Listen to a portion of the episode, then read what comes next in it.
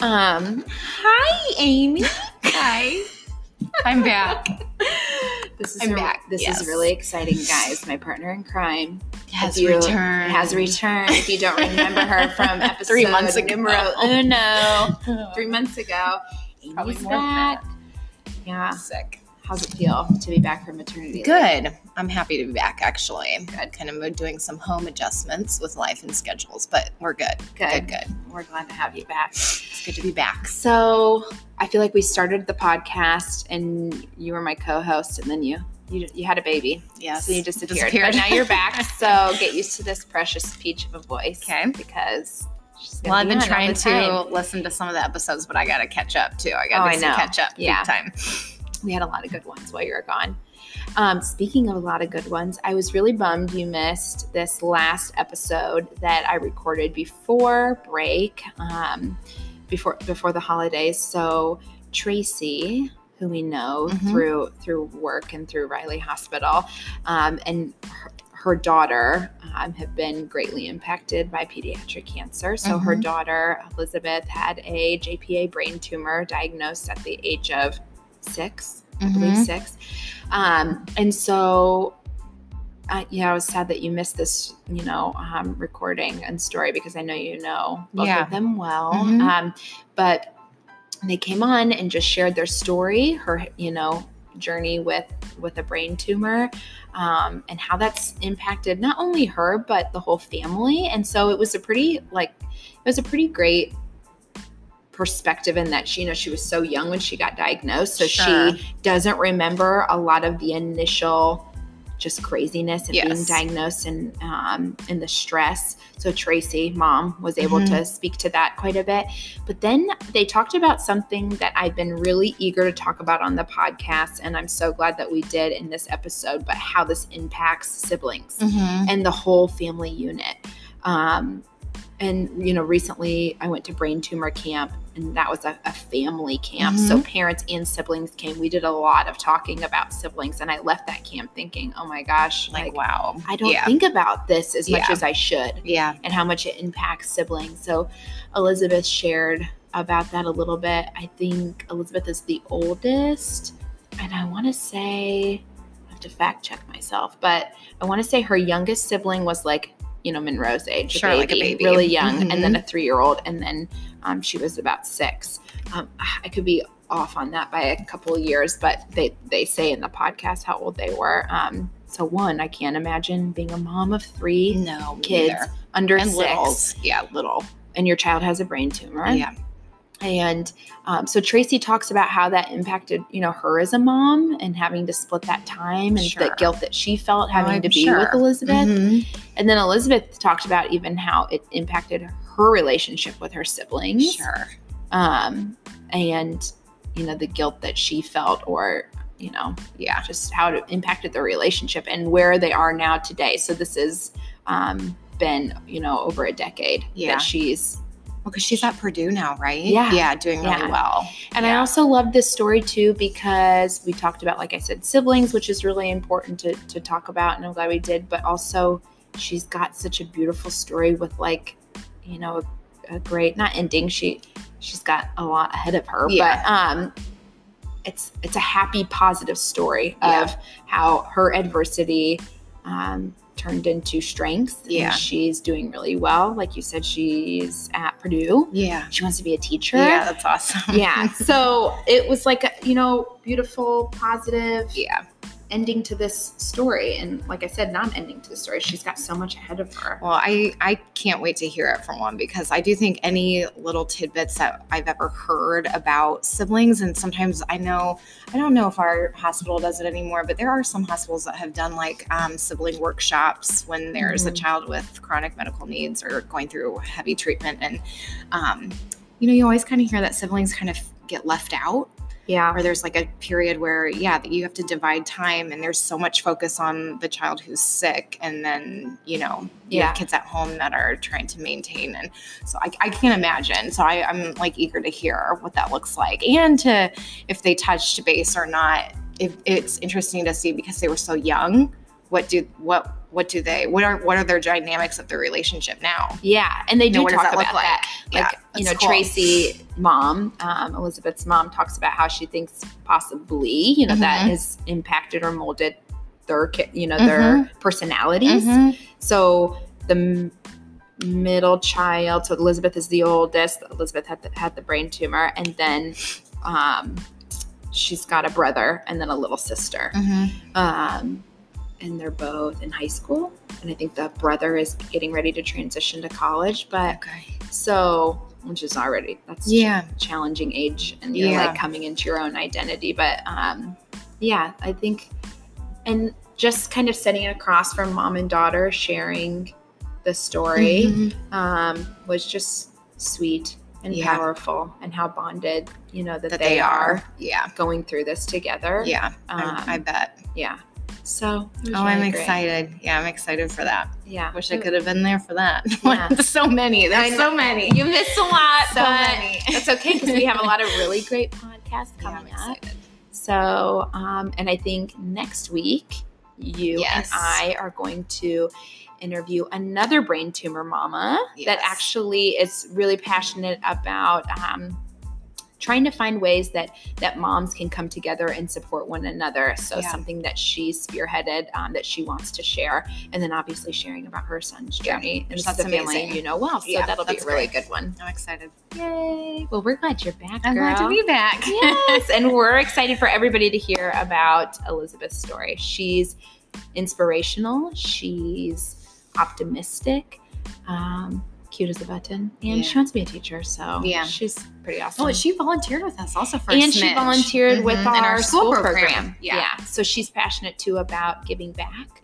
And she talks about that a little bit. Why? I asked her, you know, why she feels, you know, passionate or strongly about being a teacher. She talks about it, but just both her and her mom are just sweet souls, and a great story, an uplifting story, and shows how good things can come out of adversity. They have a strong family unit, and they both just radiated optimism, and Elizabeth's doing really well despite a lot of challenges that she's had. So from a young age. So great story. Girl. I can't wait to bringing in 2020 with this inspiration. That's great. Okay, well, enjoy Elizabeth's story, everybody.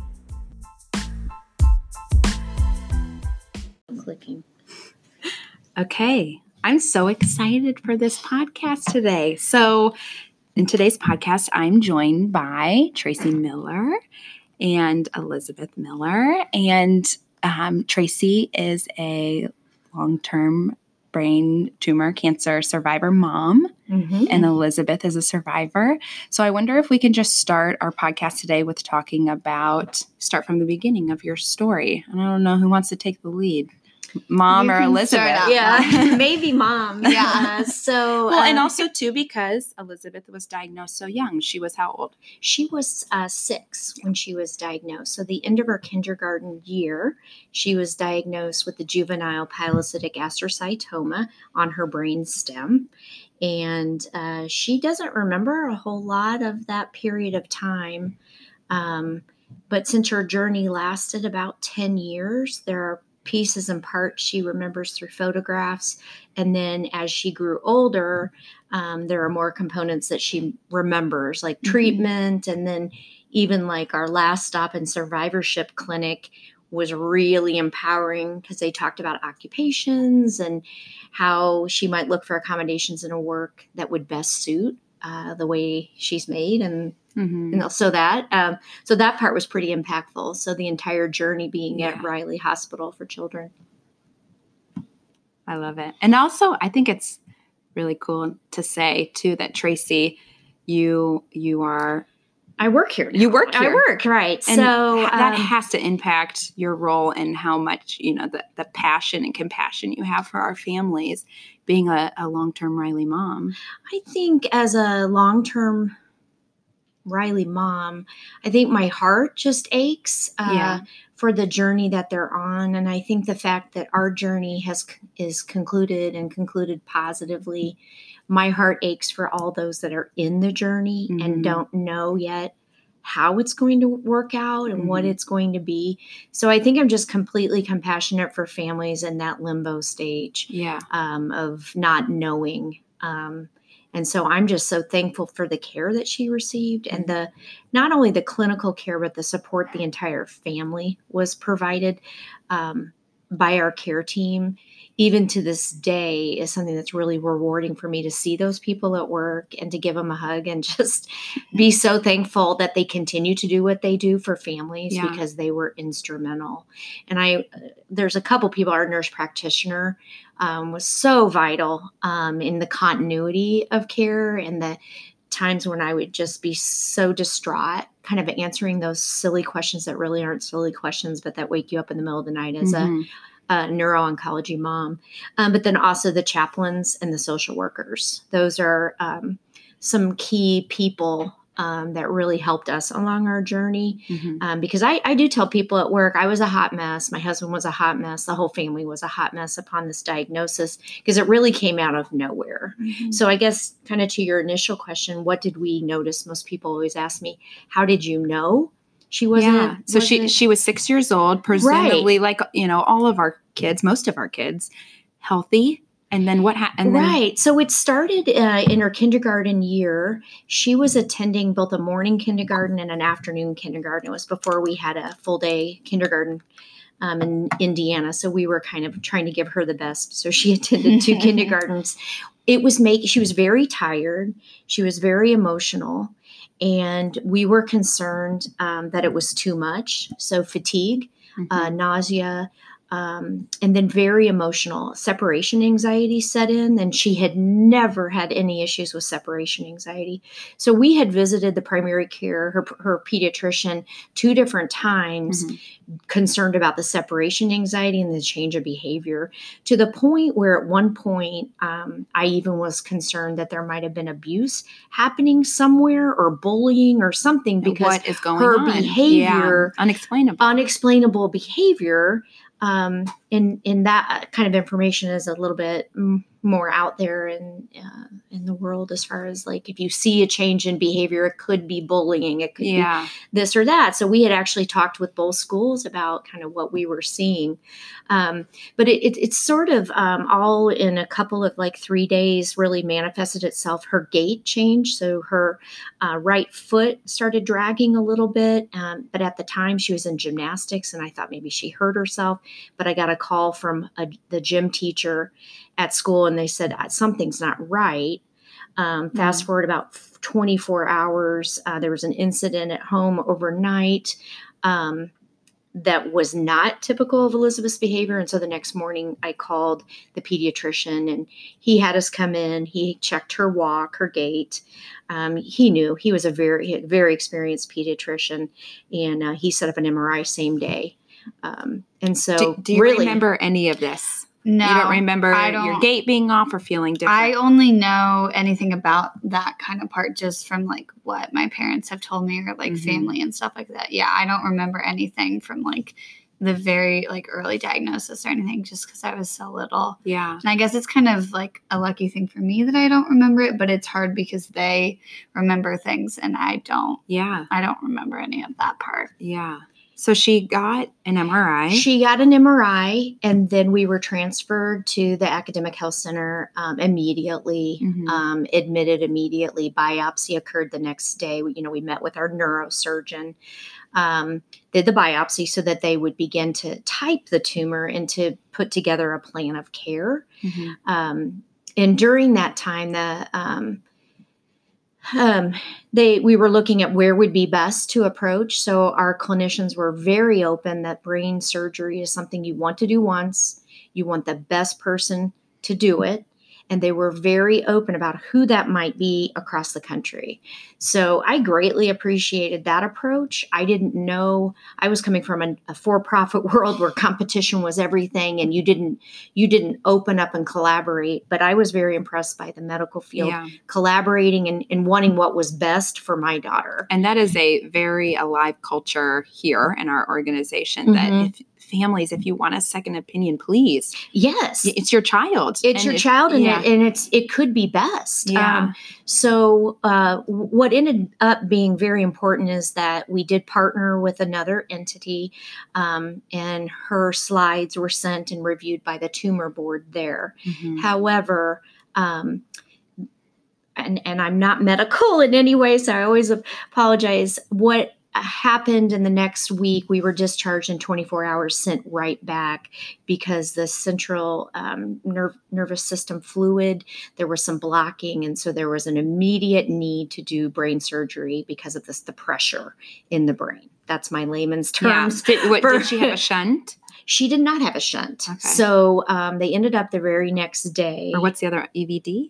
I don't know. Yeah. And the very next day they did a resection. They got about 80% of it. It was a 14-hour surgery. It was by far one of the most stressful days of our lives. And in the sense, it was, interestingly, on a Saturday in a hospital with no other surgeries occurring, which... Now that I work here, I'm like, that was unusual. But at the time, I wouldn't have known that, not working in a hospital. But we did have updates. We had a nurse neighbor friend of ours that came into work and basically provided us updates in and out of the surgery. What is that? The family care nurse? Family care nurse. I think she volunteered to be that. We're not really sure, again, a blur, but it was so helpful to have someone who knew us and had seen Elizabeth playing outside and to be a kind of a Riley, representative to us. But once they did the resection, there were quite a bit of risks with that. The approach they took was a unique approach through the side over the lobe versus coming down the center, which was what was recommended by another neurosurgeon. So the results were fantastic. Her deficits are minor. There was risks of all sorts of deficits. And we have met people even to this day that had the same surgery and do have quite a few deficits that make us just super thankful for Elizabeth's, fully functioning life. So there's a lot of risk and a lot of, but we had no choice. We had to take the swelling off, and shunts weren't really ever discussed. But this, and again, my husband and I are not medically oriented. My last biology class was in 10th grade. Yeah. I have a master's in business. I know business, and I knew nothing about healthcare. Well, if it isn't scary enough, your child has a brain tumor. Now here are all these words and terms and things we're going to do to your child that you don't know anything about. So it's so important to have a care team that talks to you and is transparent and explains things in a way that you feel like, okay, this makes sense. Right. They suggested we go to the library here at the hospital, and we checked out a book on the brain, and we began educating ourselves on the terms. When she in the waiting room. So, when she was inpatient, so we used the library. We got a book, and they did encourage us not to search on the internet. Yeah, that was key because we didn't know exactly what type of brain tumor it was. Mm-hmm. It probably took about 5 years to finally type the tumor because we had different pathologists across the country had different opinions. Yeah. And even the team here at our system, the pathologist and the surgeon had differing opinions. Yeah. So whether it was a JPA or an ependymoma, and then one group out east thought it was a JPA with ependymoma tendencies. Oh, so, isn't that cute? Yeah, that's cute. So everybody has your tumor opinion. Was fancy. It's special. So then we went on a watch and wait. Yeah. And then a year later, the tumor started to grow again. Mm-hmm. And that's when we began chemotherapy. And that's kind of where your memories. Oh, you're 7, 8? Yeah, I think I was, I was second, 7. Yeah, 7 for second grade. I want to go back really quick, too, and ask you, when you were presented with, and all neurosurgeons would come to the family and say, here's the surgical approach, here's the plan, or thinking or providing you with options, telling you what deficits may incur. Do you remember that? Or were you just like, we have to do this. I just remember the option to have a second opinion and liking the idea of a second opinion and having a second opinion on the surgical approach. Yeah. But what happened with the timeline, it didn't work out that we could achieve that. But that would have been in such critical care, condition. I would have really loved to have that second opinion and be able to compare and contrast. But we also sought out some local advice from someone that we knew very well, a physician that had worked for National Institute for Health, and they really encouraged us to tap into what was right here at the Academic Health Center, that it would be best, that all the protocols here were the same as they'd be across the country as it related to that and that being close to home was incredibly important for the entire family unit, his encouragement to us was tap into what you have here before you just jump someplace else. But again, that was just our situation in 2005. Yeah. So, and each person's different. Each case is different. That's also why it's important to not, as tempting as it may be, to WebMD things because there's so many factors that make your case unique to itself that there's no way to pinpoint online. And so, and her neurosurgeon really encouraged us to remember that all that mattered was Elizabeth. Absolutely. In size of 1, it doesn't matter if you read something online and the projected, all the percentages and the concerns. Yeah. He said that really doesn't matter. What matters here is Elizabeth and her tumor type and what cells she had and how we're going to go after it. He just really discouraged that. And I think that was helpful for me as a mom to just stay focused on the here and now. And hopeful. Yeah. So I think that was really, really helpful. And I guess I did want to kind of circle back on those resources. Yeah. So for us, we're a very spiritual family. And so the chaplaincy group was really important. Yeah. They lined us up with a consult very quickly. And then that individual stayed with us throughout quite a bit of the journey. Mm-hmm. And I think that was really helpful for our needs. There were other resources that were offered. For example, Child Life, which is a department I work with today. In Elizabeth's recovery, it didn't really resonate with her. So I think each family resonates with different pieces. Absolutely. And in children's hospitals, we have art therapy, music therapy, pet therapy, some chaplaincy, some one of or combination of those will work for either your child or your child and the caregiver. Mm-hmm. So it's really learning about what is out there in this crisis mode and what resonates with your child and what resonates with you. Yeah. So absolutely. I think that's really key because not everything works for everyone and that's okay. But just realize there's so many resources. Thankfully, donors really support these programs that help families stay together. Because it takes a village. Yeah. And like you said, if you only had one or two resources and those weren't what that family needed, it's so nice to have this robust team with all these different skill sets to help carry families through this. You can't do it alone. I think one of my favorite things, too, that our service had was they had a phone nurse that was available after hours and on weekends. Yeah. And I never met the phone nurse, but I talked to her a lot. And she was wonderful. Yeah. And she would help answer questions. One time we had an issue with part of Elizabeth's chemotherapy was at home and we would have some issues with it and have to get some more of it because it didn't stay down. And she would help us navigate that. Yeah. And so there's people behind the scenes that really make things work. Yeah. And I think it's a part of finding your people. Yes.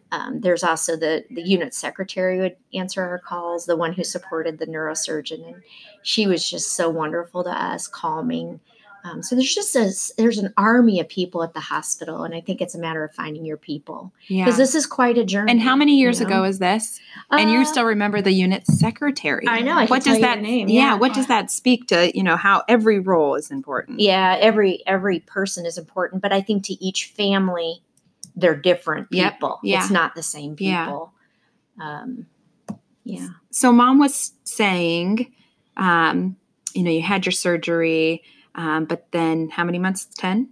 A year later, you started chemo. And that's where you, Elizabeth, started to, you have some memories of that. Yeah. So I would go every Thursday for how many weeks? 70. 70 weeks. So, and that was like during school and then some during the summer.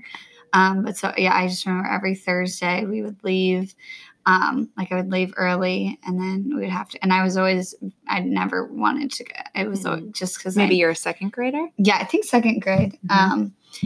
Just because I kind of knew what I was going to. It's not like when you get to leave early and you might be going to do something fun. Mm-hmm.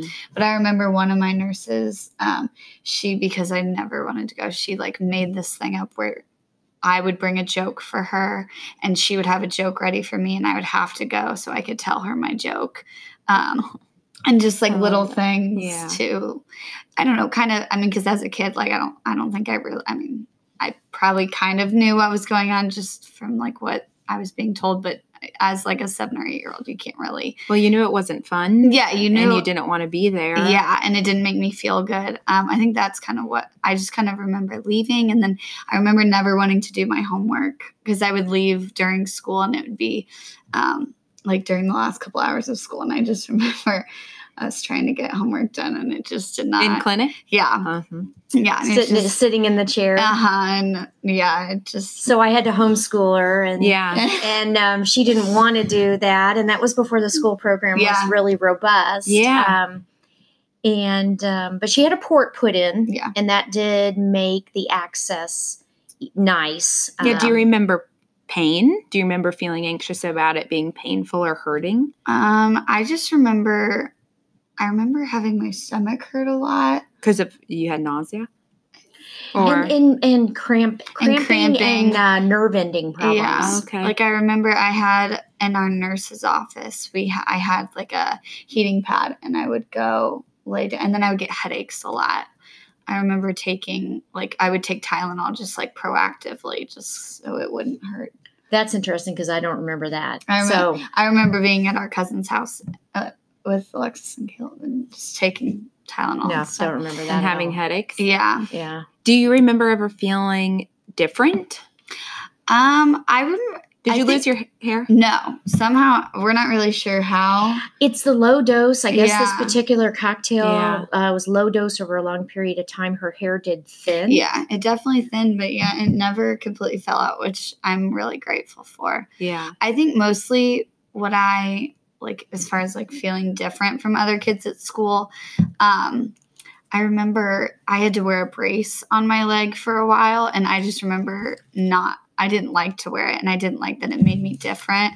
And it wasn't something fun that made me different. And I remember kids would ask, very innocently, what that was. And I don't think I knew how to explain what it was either. And it made me upset. Just because, every kid wants to be just like normal. Every other kid at school. Mm-hmm.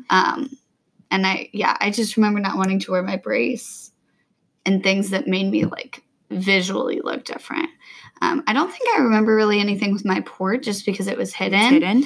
Sometimes I hear kids say too, because lots of the kids I see in clinic, obviously they're doing outpatient treatment, so they're coming into clinic on a Thursday. They're out Thursday, maybe Friday, so they have different attendants and they voice feeling different and hating here's Elizabeth leaving school again and Pierce thinking it's so lucky you get to leave school or just feeling different in that their attendance even is different. I remember that a little bit. I more specifically with my siblings, they got really jealous because when my mom would take me to an appointment, it usually would just be us because they were so little.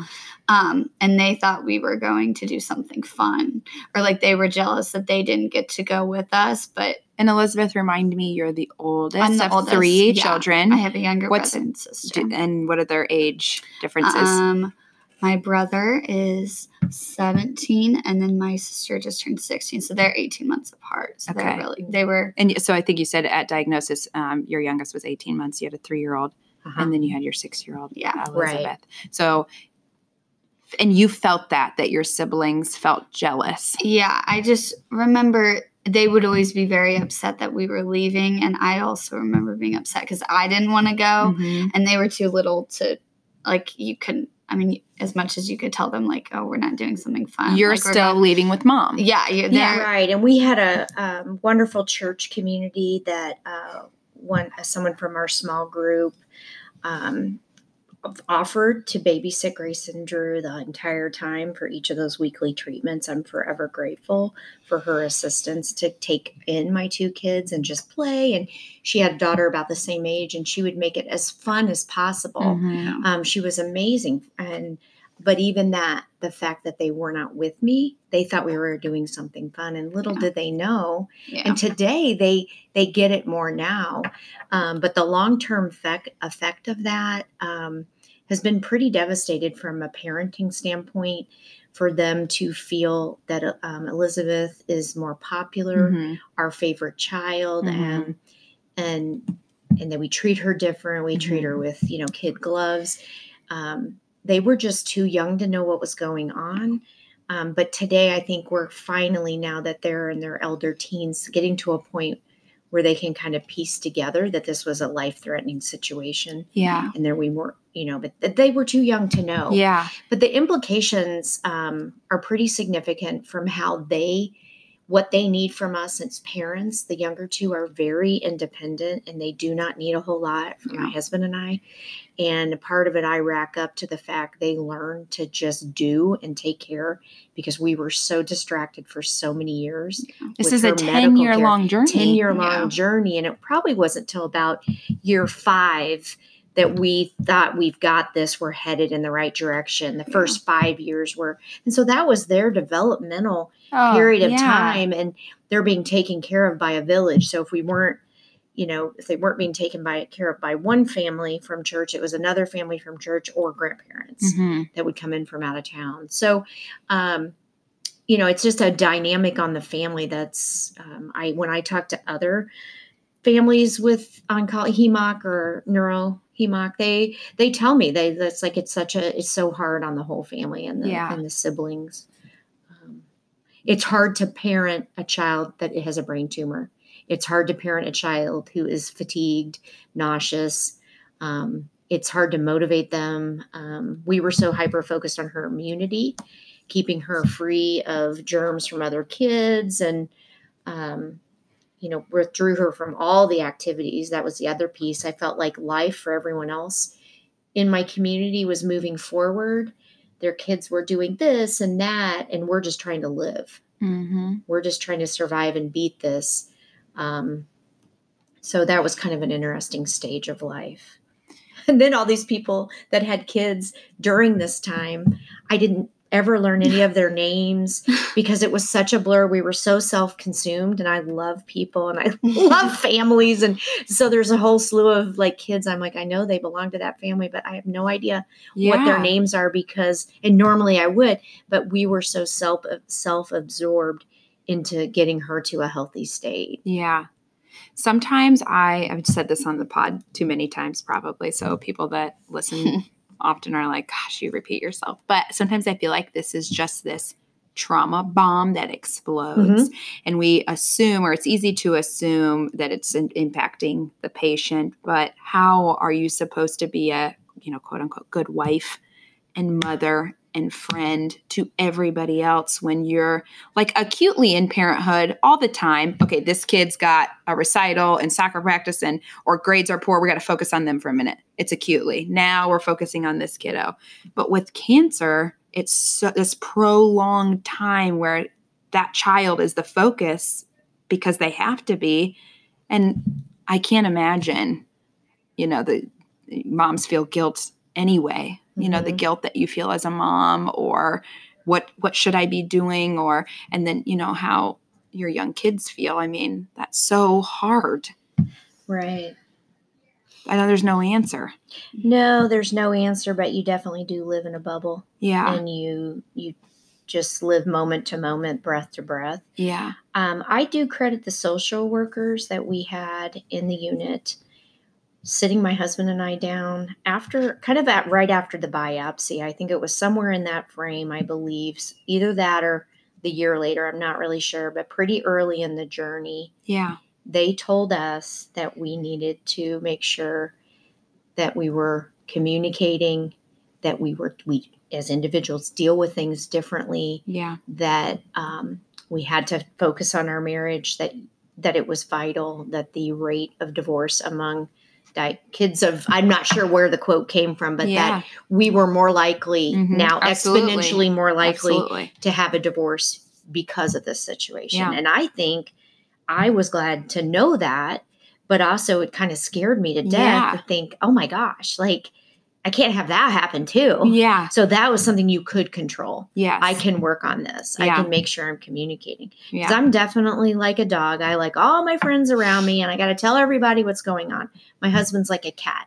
Doesn't want to talk to anybody. Mm-hmm. He's also to the point where, you know, just keep moving. Don't talk to people. Don't involve anybody else. So we're very, very different. So I think we had to quickly understand how to navigate that. Yeah. And, to cope, work on coping yourself, and then support your partner. And how they're coping differently. And and your children and how they're coping. And I don't really remember. And again, it's just, it's a trauma. And I am pretty open with people to let them know that after this, about 3 months after her diagnosis, I was diagnosed with PTSD. I didn't know what it was, but I was having reoccurring flashbacks that were debilitating, that would come as I was driving, and I had no idea. And I talked to my doctor and they recognized and got me to a therapist, and I did work through that. And a month or two later, I was just doing fine, but that it was a real consequence of the situation was the effect on my ability to move forward.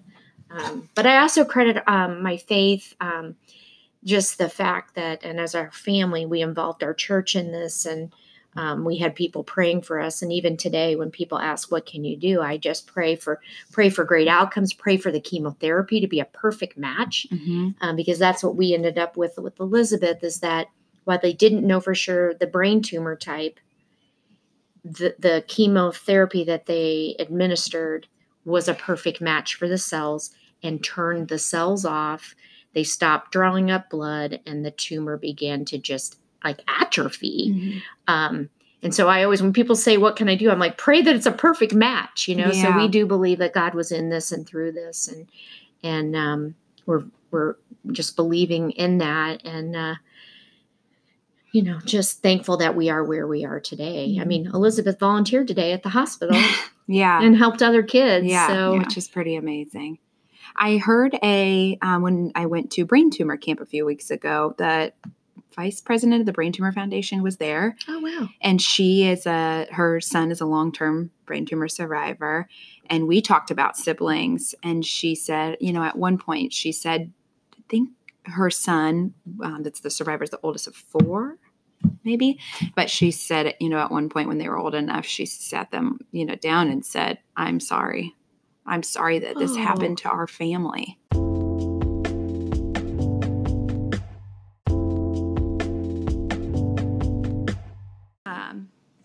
But yeah, she just said, you know, I'm sorry that this happened to our family. It's unfair, and it did. And like you said it was really hopeful in this last survivorship clinic visit that you went to, that it was like full circle, and like, you know, talking about how your new strengths might lend you to this career or that career. And it's hard when you're in the thick of it to see how one day this adversity is going to make our family so strong, is going to make me so strong. Do you feel like you guys are getting to that place as a family, or even you individually? I think definitely for me, like, I feel like there's things, I think especially just because I was so little, it's just kind of something that's been a part of me forever. And I mean, sometimes, so it, like the brain tumor affected the right side of my body. And there's sometimes where like, I'm right-handed. If I write too much, like I'm a little fatigued, but I feel like now it's to the point where I know like, oh, I just need to take a break or things like that. And even at like the survivorship meeting, they were talking to me, my like right, the way my like right leg is and my right foot, like my leg's a little shorter, and the way that my foot drops when I walk is just a little different. So sometimes if I walk too much, I get fatigued, but I think just their outlook on, they were like, well, you know, I want to be a teacher one day. And they're like, well, just get yourself a little chair that rolls. You can be around the class.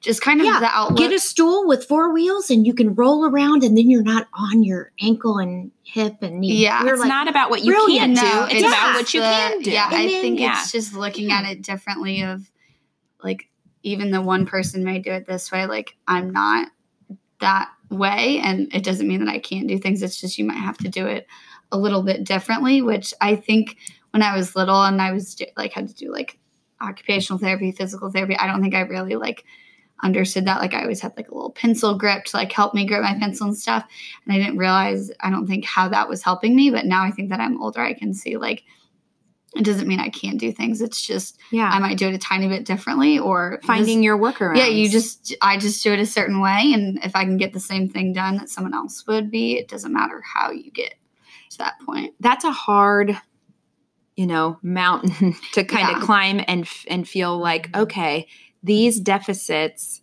because so often, the kids and families I work with, they're comparing themselves to the family they were before, the kid they were before. And that's really hard to stop doing and just saying, okay, this is who I am now, and this is what I can do. And so it's so hard to get there. Mm-hmm. And I guess too, since it happened when you were so young, maybe it's different, how you've gotten to that place. It's more that she's kind of always been, her memory. Yeah, as far as I remember, it's just kind of like my right hand always got a little sore if I wrote too much, but it got like in high school, I would just like print off the notes. So I would have it and I didn't have to write everything down. It was just kind of just acknowledging kind of the way it was. And do you think you're a good advocate for yourself? Like in school, for instance, could you say, this isn't working for me. I need to... I think a little bit. That. I think I always, at least like by the time, like when in elementary school, I had certain things that like my parents worked with my teachers to, like, didn't I sit up closer? Always class, close to the teacher. To like hear and focus.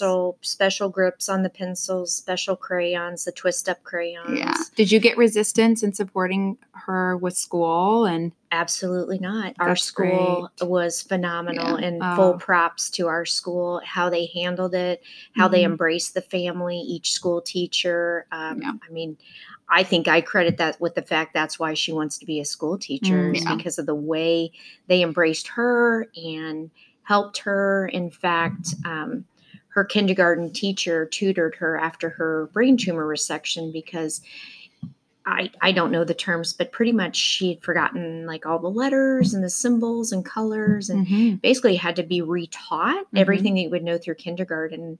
And our teacher volunteered to do that and to help her completely outside of any responsibility from the school. So just the heart of people to help her get back on track. We're still to this day very close with her and, paying forward back to her kids, the things, Are you babysitting? I babysit. We give clothes to her daughter. Yeah. So would you say people like that were in your community, that rally behind you, did that impact you wanting to be a teacher? I think definitely. I think I kind of have always like been attracted to little kids, and I think also just being an older sibling, I was always the kid that kind of like played school and stuff. Yeah. But I think definitely like I would love to someday be able to give that back to another kid, or because you're also doing special ed, right? Yes, yeah. I'm elementary and special ed, and in any way that I could be that for someone else, just because I think I saw the impact that it had on my family, and also just like the relationships that we have. Like my first grade teacher was also really, really big. And she like came to my high school graduation, party, and like gave me all these fun teachers. All this Miss Miller teacher stuff. Teacher things. It's so fun. And I think I just saw the impact of that. And I being a kid who kind of grew up going to hospitals a lot and stuff, I kind of always felt like, maybe should I be a nurse or something? Sure. You felt drawn to. Yeah, like drawn to that and like giving back in that sense.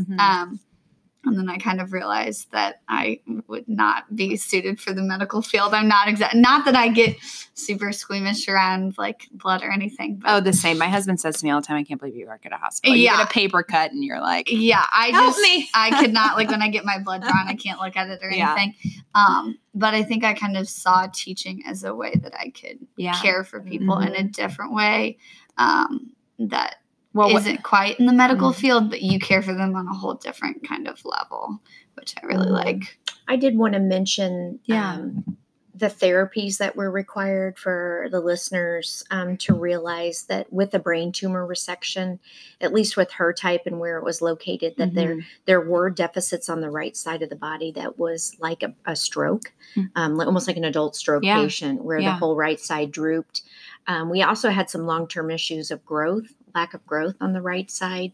But I wanted to talk a little bit about the folks that Elizabeth received 4 different kinds of therapies, the solid 1 year after the resection until the chemo started. Yeah. She had OT to rebuild the hand strength, PT for the gross motor, the right foot, the right leg, speech to rebuild some of the muscular functions, the tongue function, and I think it was mostly the muscles, and then vision therapy, which was quite difficult to find at the time and to coordinate. And I believe it was 100% out of pocket, but it was vital for her ability to read left to right and to do the tracking of the eyes. And again, I'm not medical. I'm just trying to do the best I can, but that was pretty hard to navigate. And how did you juggle those 4? And did you go to school and then you work? I don't know. I can't. It was. You just did what you had to do. I just did what I had to do. I ran my own business, and so I just cut back to 1 client, and so I really had to contract my time outside the house. We also would stack up at least 2, if not 3, of the therapies provided at 1 location: OT, PT, and speech. We would often do them back to back to back because it was 1 copay at that time on our plan versus 3 individual copays.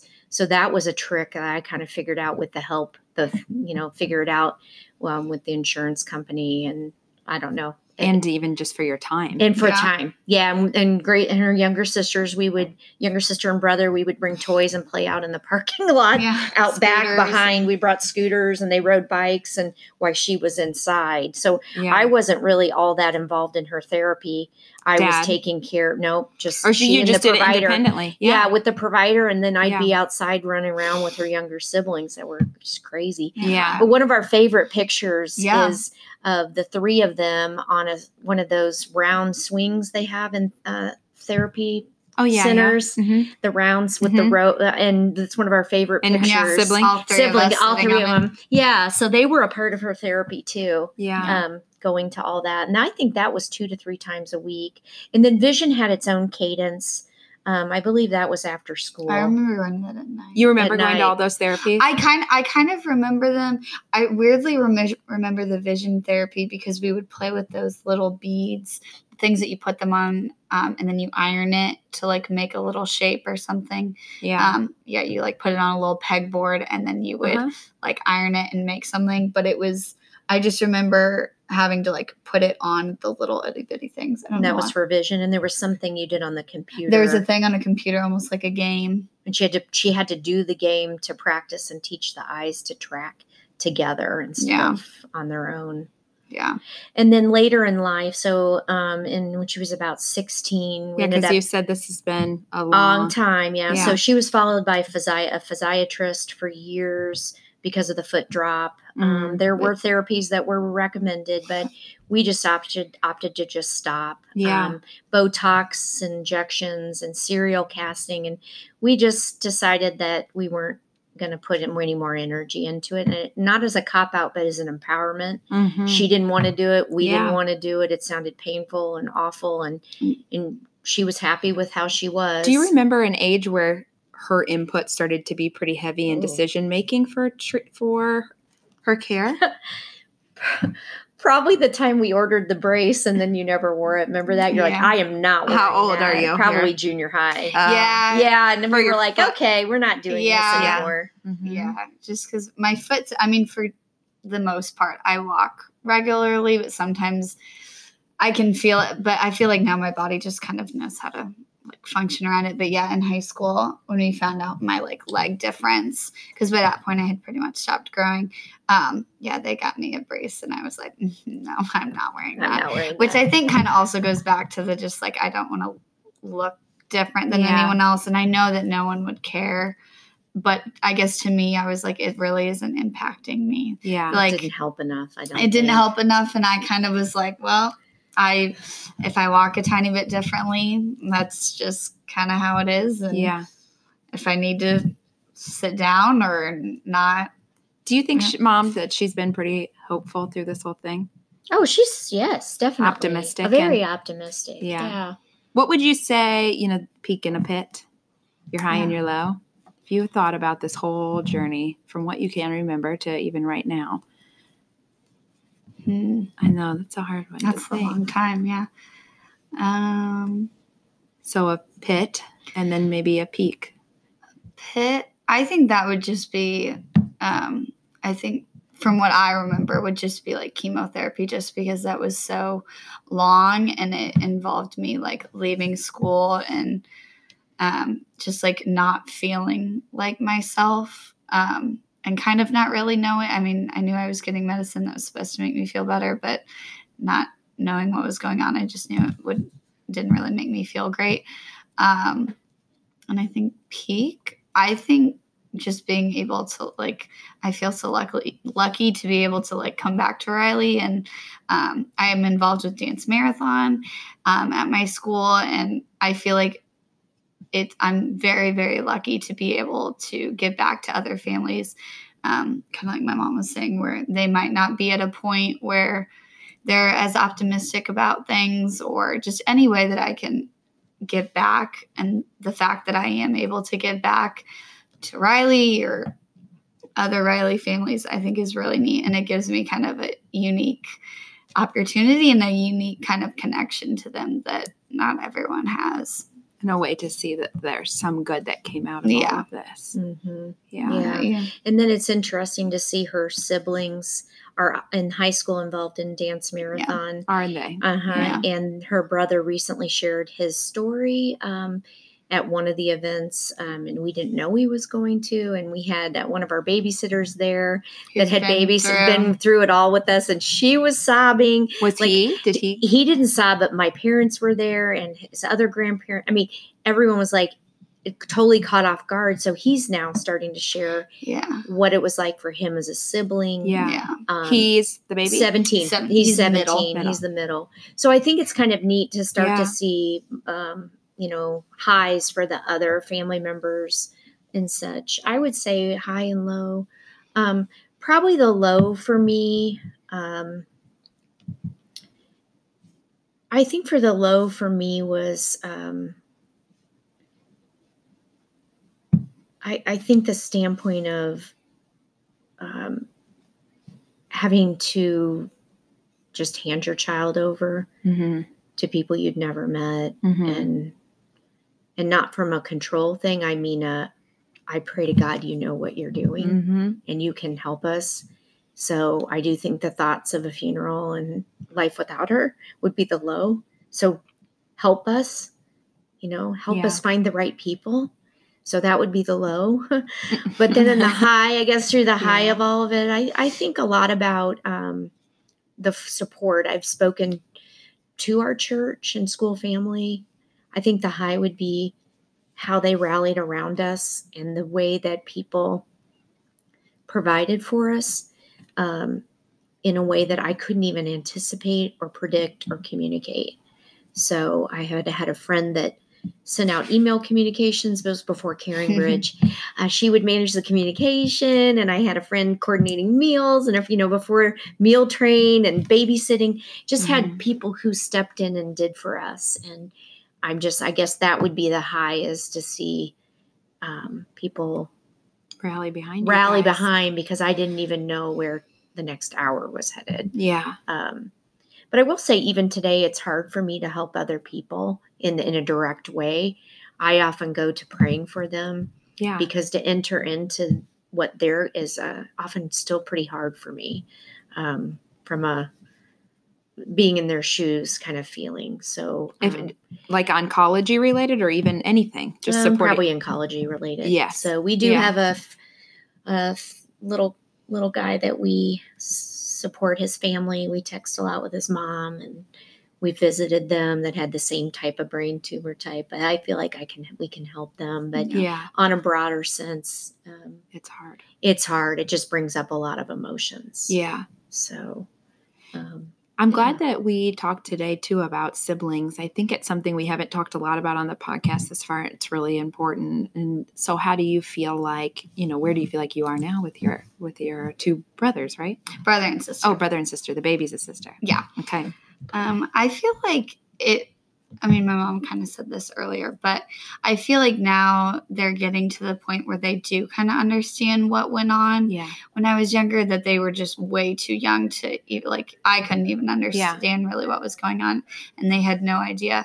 But I feel like now they're kind of to the point where I don't think they don't really vocalize a lot of things, but I do think they kind of understand kind of what went on and how people helped us and how Riley Hospital helped us. And it's been interesting to see them because I've been involved with Dance Marathon. And we never we kind of, they both are very independent too, where you kind of just let them do their thing. Mm-hmm. If I go left, they go right. And it's been interesting to see them be involved with that because I've been involved with it just from my experience and wanting to give back. And it's been interesting to see them be involved and feel that connection and be able to see that. How does that make you feel? It makes me feel really proud of them. And it's also just because I think sometimes in my mind, obviously I know I'm a Riley kid, but just kind of because it's kind of just always how my life has been. Sometimes I think it's easy for me to kind of forget. Obviously it's always part of my life, but I feel like when things like that happen, I realize the impact that it had on so many people around me. Just cause I don't think I will ever really be able to understand the impact that it had on all the people around me. Mm-hmm.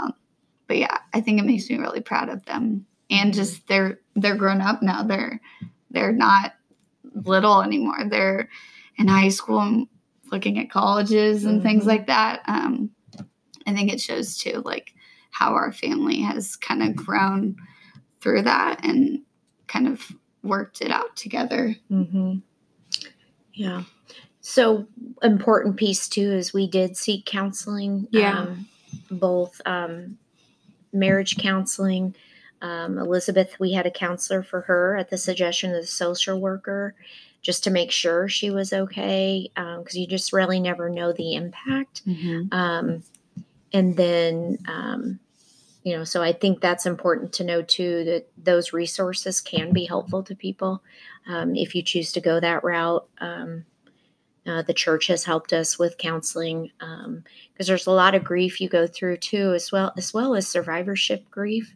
The fact that we made it through. Mm-hmm. And I say we, the whole family. Yeah. And, you and clinic families say we have an MRI today. That's exactly it. We have surgery. It was, all of this was done to the whole family. Us, Yep. We.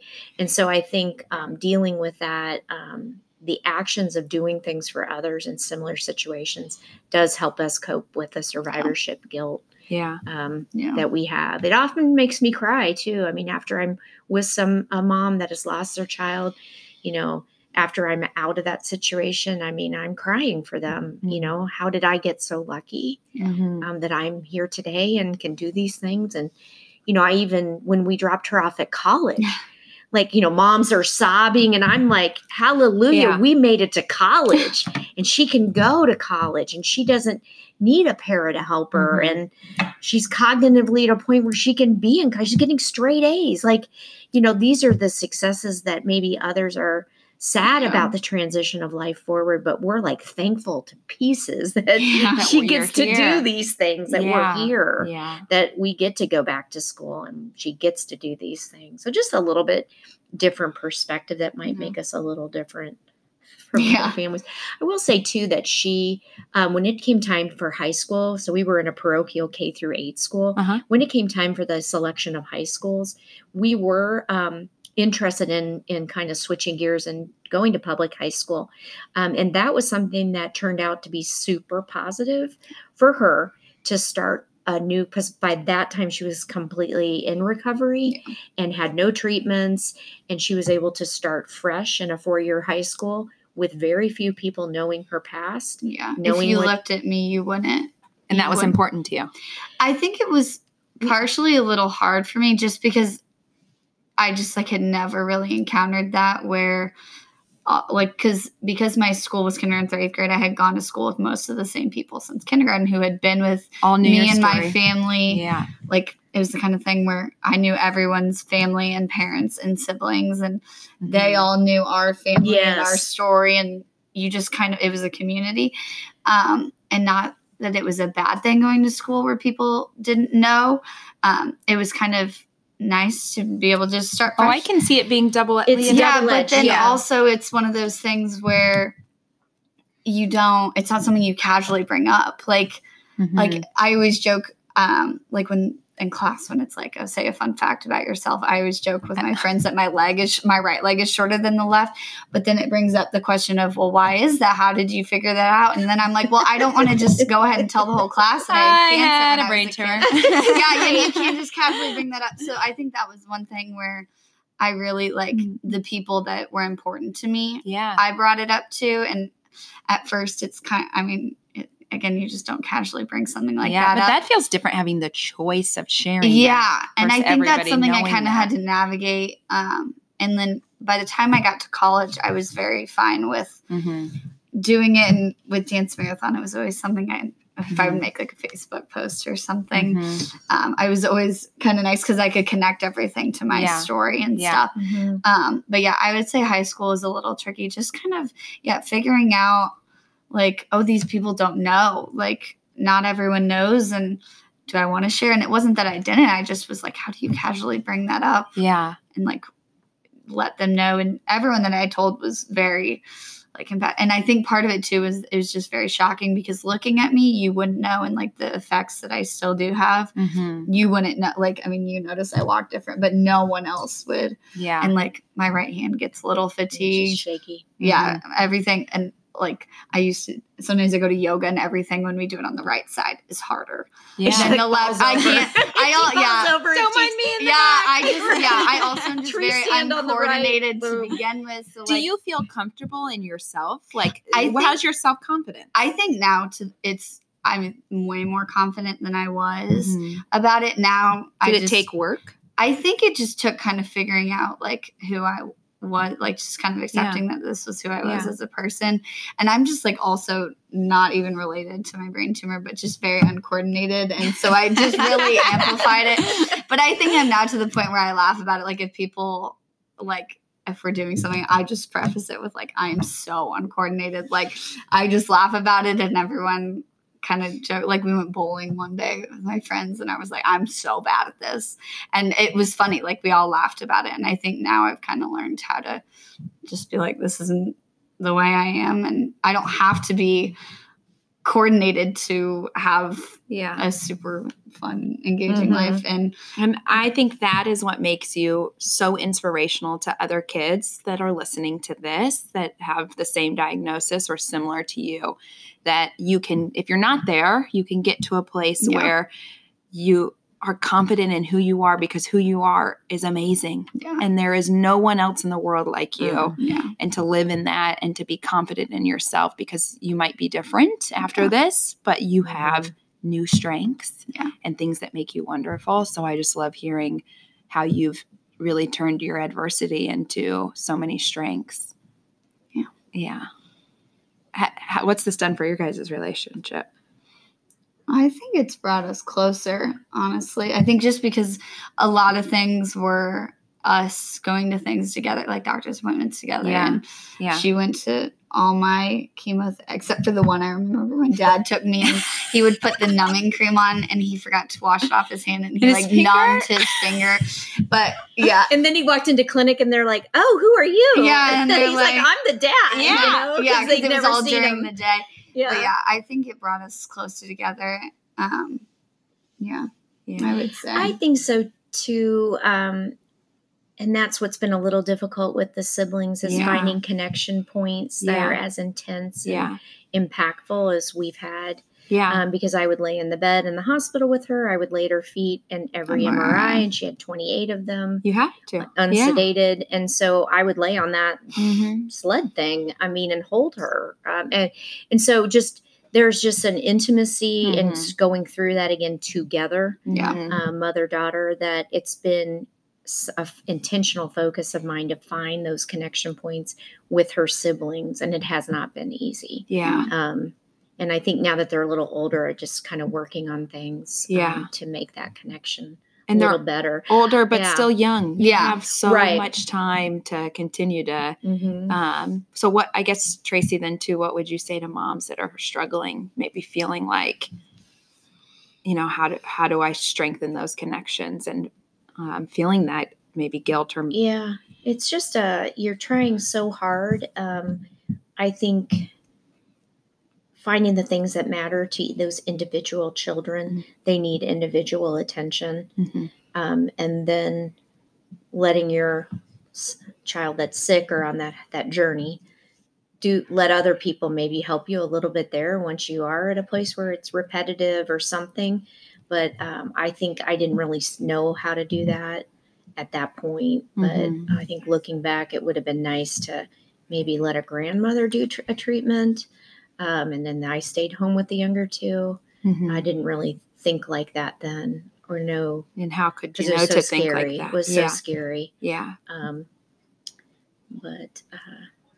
I don't know. It's been different. Her younger siblings are very athletic. And so there's a lot of sporting events and there's a lot of travel this and travel that. And so the experience with them has been more around their sports because Elizabeth wasn't, so that is unique. And the all kinds of things we only have with the two younger two, the sports part.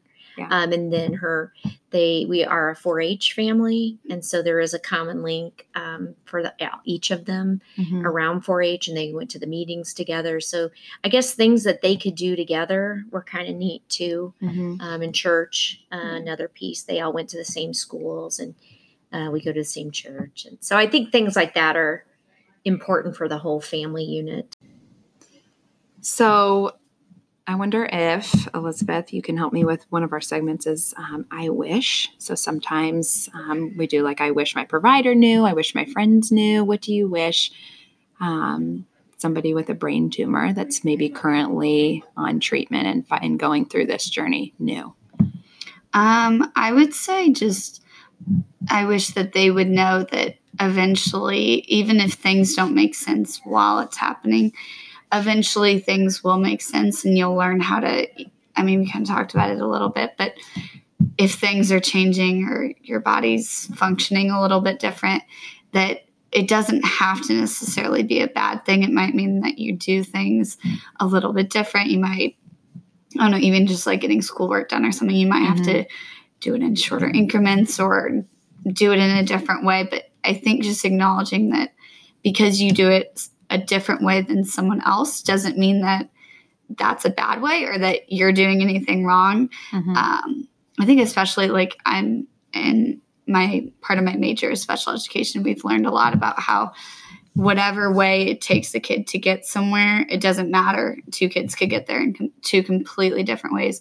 And I think just as a cancer patient, just knowing that you will accomplish things if you want to and whatever way or path or whatever it takes you to get there is okay because it's your journey and your kind of adventure and it doesn't have to be identical to someone else. I think that's something that I always, as a kid, you kind of compare yourself. You always want to be the same as your friends. You never, especially like elementary, middle school, like you just want to fit in. Yeah. That's all you really want. You just want to be liked. You want to have friends. You want to fit in. And I think just knowing that it's okay to be a little different and the people that are important will love you and respect you for who you are. And no matter what that means, if you do things a little differently, the people that are important and that will stick around and be there for you through everything. I love that. That's perfect. Thank you both for doing this today. I think it's pretty amazing how this whole journey has circled back to now, you know, your role here at the hospital where your daughter was treated and you volunteering here. And I just think you're both assets for everything you've been through and what you can offer to the families here. And your future is so bright, young lady. I can't see what the future has in store for you. And you, all of those things that you just said and everything you've been through are going to make you a phenomenal teacher. Thank you. Yeah. Okay. Thank you both. Thank you so much.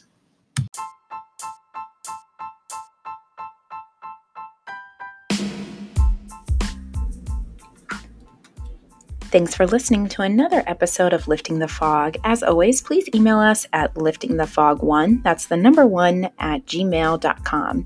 We want to hear from you with your questions, concerns, thoughts, and ideas for future conversations and topics to dive into. And subscribe, whether it's on Spotify or Apple Podcasts, but subscribe and rate us. We would also love for you to follow us on Instagram and Twitter at liftingthefog1, and please hashtag us at #liftingthefog. And as always, Lifting the Fog is an independent podcast. All information, thoughts, and opinions shared are for informational purposes only. No material on this podcast is intended to be substituted for professional medical advice, diagnosis, or treatment. Please always seek the advice of your qualified health provider with any questions that you may have. Thanks for tuning in.